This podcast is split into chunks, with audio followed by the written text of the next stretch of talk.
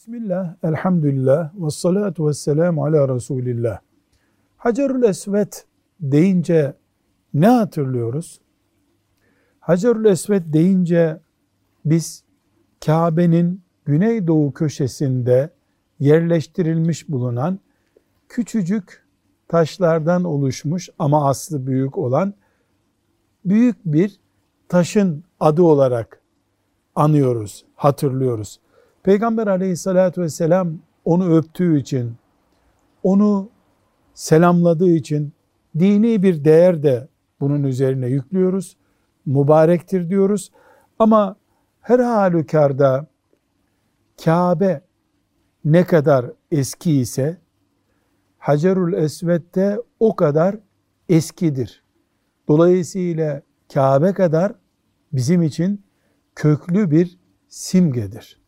Yalnız şuna dikkat etmek lazım.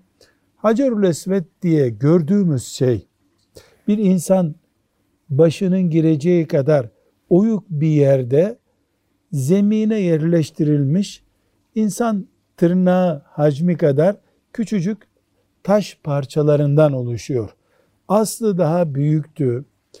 Gala kala günümüze bu kadarı kaldı diye düşünüyoruz. Velhamdülillahi Rabbil Alemin.